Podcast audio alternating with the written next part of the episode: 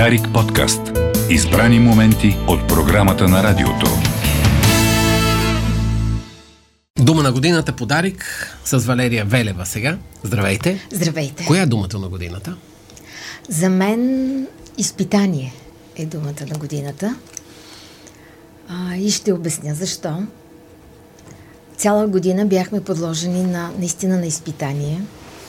Едни избори, втори избори, трети избори, четвърти избори. Сега сме с ново правителство. Отново изпитание. Някак си през цялата година бяхме под напрежение. Бяхме като, като пред изпит. Цялото общество, политиците. А, и това беше една необичайна година в този смисъл. Никога в последните 30 години не сме били четири пъти пред изпит. Така че за мен това е годината. Думата, думата. от последния ви текст, който четох, с който ще завършим за Лили Иванова, коя е думата ви, която в някакъв смисъл описва преживяното по време на този концерт? Беше изумителен концерт. Аз съм ходила на много концерти на Лили и я познавам, мога да кажа, от 40 години. Правила съм страшно много интервюта. Защо този концерт толкова много ме впечатли и изтръгна такава емоция в мен, за да напиша толкова емоционален текст? Този концерт, тези три концерта, които тя прави в последните няколко години, завършвайки националното, националните си турнета, годишните си национални турнета с три последователни концерта в НДК в София, беше след онзи скандал през лятото, uh-huh.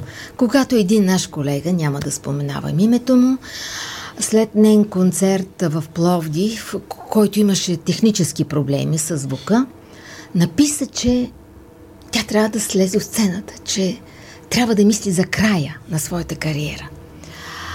Тогава това ми се стори много коштунствено, защото никой от нас не може да се меси в делата на Бог, който единствен може да каже кога идва края на един човек – а пък да кажеш на Лили Иванова, че идва нейния край, то означава априори да я убиеш, да я унищожиш.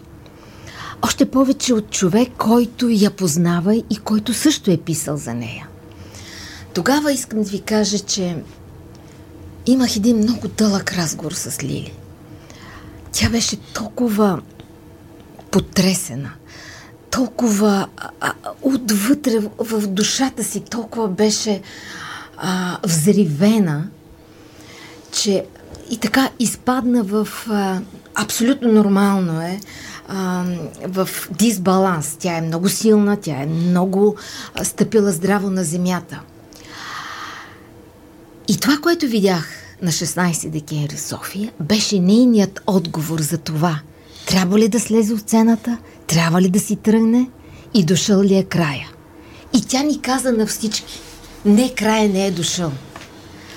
На нейните, позволявам си тук да го кажа и се извинявам за това, че когато става дума за дама, не ста... годините не се казват. Но на нейните 82 години тя скачаше възторжено, щастлива по сцената, като моята 7 годишна внучка – това беше наистина удивително. Тя скачаше и пееше. И най-важното, публиката през цялото време, на, във втората половина на, на концерта, публиката беше изправена на крака и пееше с нея. Лили наистина е един феномен. Лили е институция, Лили е богиня. Каквото и да се каже за Лили, то е малко. А и може би единственият човек в България, който се радва на толкова много суперлативи. И, и затова, така, нейните, нейните песни, м- а, тя изпя песните си а, от, а, от преди 30 години. Панаири, Детелини, Штурче, в което винаги владява публиката. И това, което ми направи страхотно впечатление, е, че имаше предимно млади хора. Ще завършим също с Лили Иванова, като естествен преход с разговора с професор Коста Костов. А, Но да продължим по темата от годината. Какво ви липсва в българските медии днес по повод отразяването на изборите, на тези четири вота, за които говорихте? Липсваше ми м- задълбочените анализи. Ние малко така вървяхме по, по линията на събитията, по линията на новините, на информацията. Липсваха ми задълбочените анализи за а, тази а, огромна трансформация, която се случва в българското общество. След а, последните избори, след третите м- парламентарни, аз написах един текст, че се случи генерационен преврат и че тези после, третите парламентарни избори всъщност показаха, че в българското общество се случва този генерационен преврат. Дойде ново поколение политици, а, не защото до сега не е идвало такова поколение, не защото ние не си спомняме поколението на царските юпита, на нововремците. А, сега обаче е нещо друго. А, това ново поколение, което идва след 30 години преход, който ние всички отчитаме като не случил се, като една България, която не се случи такава, каквато ние си я мислихме през 89-та година. А, това поколение, което сега навлиза в политиката с всичките си плахи стъпки, с всичките грешки, с всичките комични ситуации, в които изпада, аз съм сигурен, че то в продължение на 2, 3 до 4 години ще сложи финала на този преход. Това няма да стане като да затвориш една врата, но ще сложи финала на този преход с няколко показателя – първо ще изчезнат големите партии, мастодонти, такива каквито ние ги знаем от годините на, от тези последни 30 години. Нито повече ще има една голяма десница, каквото беше СДС. Нито повече ще има такава голяма БСП, каквато ние виждаме. Няма да има и голяма центристка партия, каквато е ГЕРБ. От тук нататък ще има малки формирования на различни социални групи, за които обаче ще бъде много важно какво умение и каква мъдрост ще имат, за да консолидират а, различните социални групи, така че винаги да могат да излъчват управление. А, и това ще бъде най-голямото изпитание пред а, бъдещите управленци. Вие виждате, че днес това управление, четири партийната коалиция, а, то, то те първа започват неговите изпитания. Вече ги виждаме. Но от тук нататък ще бъде само така. Няма нито една партия, няма да има мнозинство. Това трябва да бъде забравено в миналото. Съмнявам се, че ще може да има двупартийна коалиция. От тук нататък ще а, бъде много важно за политиците как да могат да м, постигат съгласие, правейки допустими компромиси, без да лъжат избирателя си. Казвате преход, нова генерация се случи, а, но конкретно за медиите понякога се връщаме с носталгия към медиите от 90-те. Защо? Защо не приемаме новите медии? Аз ги приемам новите медии, само че не приемам а, неподготвеността на журналистиката. Не приемам това, че тръгваш към ед... да, примерно, да правиш интервю с някого без да си подготвен, без да знаеш повече от събеседника си. Не приемам това, че не се правят сравнения на базата на миналото. Изобщо не приемам липсата на професионализъм. Иначе приемам новите медии. Приемам медиите, които са в а, така, в а, глобалната мрежа, в интернет пространството, но там пак ми е липса задълбоченост. Изтъква се, че предишните медии са били бавни на фона на днешната динамика. Бяха ли бавни онези медии? Е, не. Разбира се, според а, технологията, онези медии бяха, разбира се, бавни, ако ги сравним днес. Ние днес се опитваме да правим новината в момента, в който тя се създава. Тогава беше, такова нещо беше немислимо. М- много тогава а, много често медиите създаваха новината. Аз си спомням като репортерка в 89-та, 90-та, 95-та, 6-та. Взимала съм награди като, като репортер. А, ами, събитията стават в парламента, ти се връщаш в редакцията, почваш да ги пишеш. Те стават новина на следващия ден. Това исках да кажа. А днес новината е в, на секундата. Какво от това, че има едно отстояние от 7-8 часа? Ама... На база на вашия опит. Променя ли нещо? А, променя това, че а, развитието на новината е много бързо и коментара на новината и последвалите събития на, от новината. Ето вижте, в момента имаме една закъсняла новина, която днес става като първа новина. Това, че а, финансовият министр е избягал в Сърбия, опитал се да мине границата с краден автомобил, случил се е някакъв екшен и той така или иначе е напуснал Сърбия. Той е избягал в Сърбия.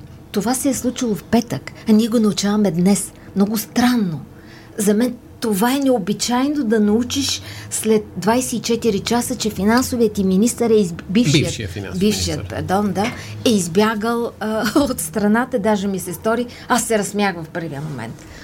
Това е забавена реакция, забавена м- забавена новина. Но вие ще видите днес колко бързо ще се развият много uh-huh. неща покрай тази новина. Има ли стабилизиране на рекламния пазар? Mm. Конкретно за медиите. Не. Не. А, мисля си, че рекламния... Исках да кажа извън телевизията, конкретно за дигиталните онлайн медии, за радиото. Не, не може да се говори за стабилизиране, защото самите медии са непрекъснато в една динамика.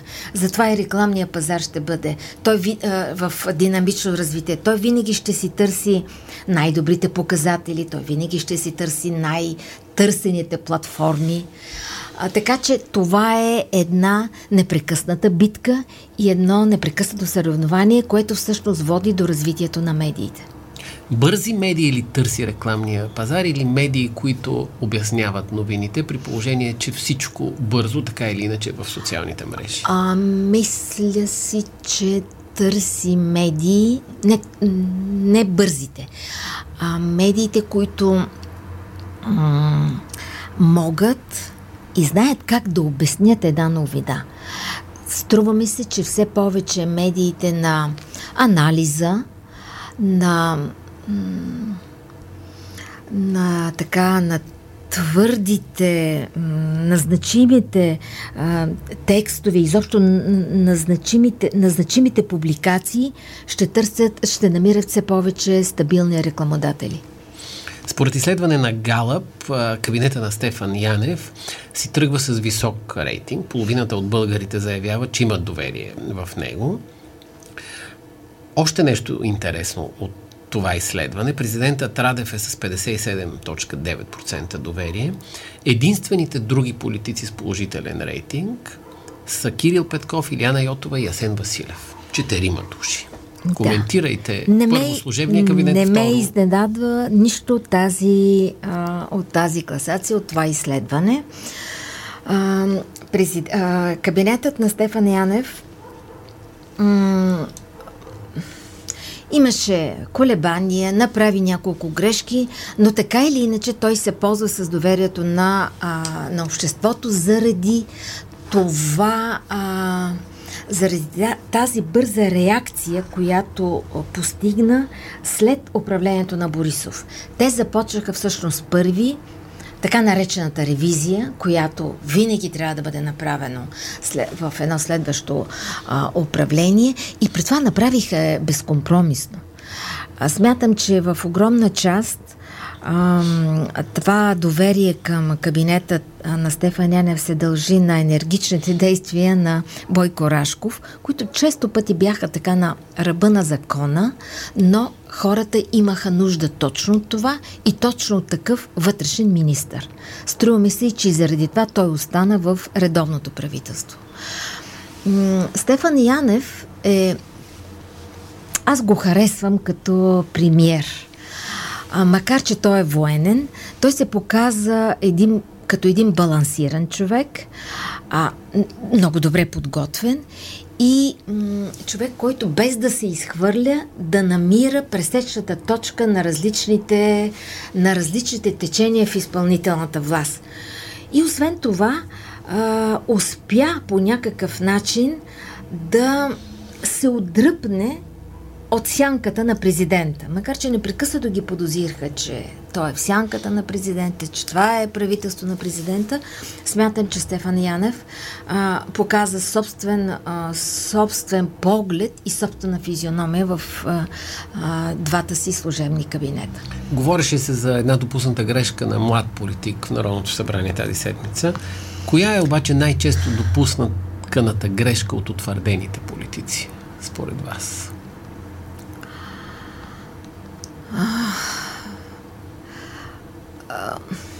Да си мислиш, че всичко знаеш. В политиката а, непрекъснато, а и не само в политиката, изобщо, когато искаш да си стабилен в която и да е професия, трябва непрекъснато да се учиш. А, в политиката не може всичко да, да, да си научил, защото тя непрекъснато се развива. По отношение на тази реакция на младия депутат от Продължаваме промяната, аз приемам, че той може в даден момент просто мисълта му да е засекла. Това се случва, това може да се случи на всеки човек. А, добре беше, че той след това втори път се появи на парламентарната трибуна и там успя да изложи своите мисли. Аз по-скоро не харесах онази млада депутатка, която излезе от парламентарната трибуна и изчете едно комсомолско възхваляващо слово за премиера Кирил Петков, наричах го просто Кирил. Това ме върна в други години назад. По-скоро това ме подразни. А подразни ме в тази ситуация хихиканията на а, а, парламентаристите от ГЕРБ. Ми нека да се върна 10 години как те са изглеждали. Нека да се върнат какви гафове правеше Цвета Караянчева. Нека да се върнат във времето, в която, когато се смеехме за това, че коя е тежката артилерия. Нямаме право на такова злорадство. Имаме право да подадем ръка на колегата, а, защото никой не се е родил научен. От друга страна, много хора ще кажат, ама ние ги пращаме в парламента не да се учат на нашите глави.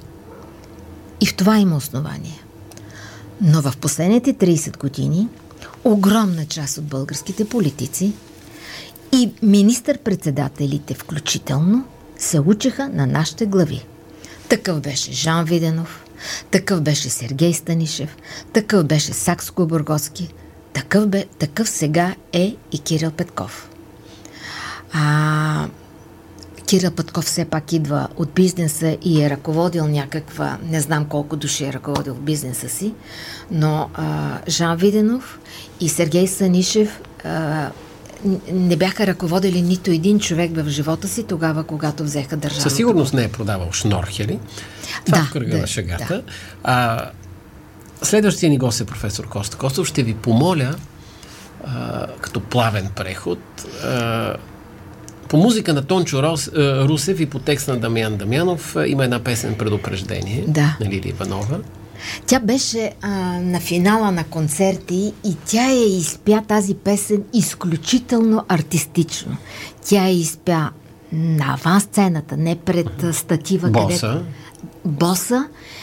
А, и с едно движение на ръката и не пред... тя говореше на публиката с, а, а, с тази песен. Прочетете ни част от текста. Да.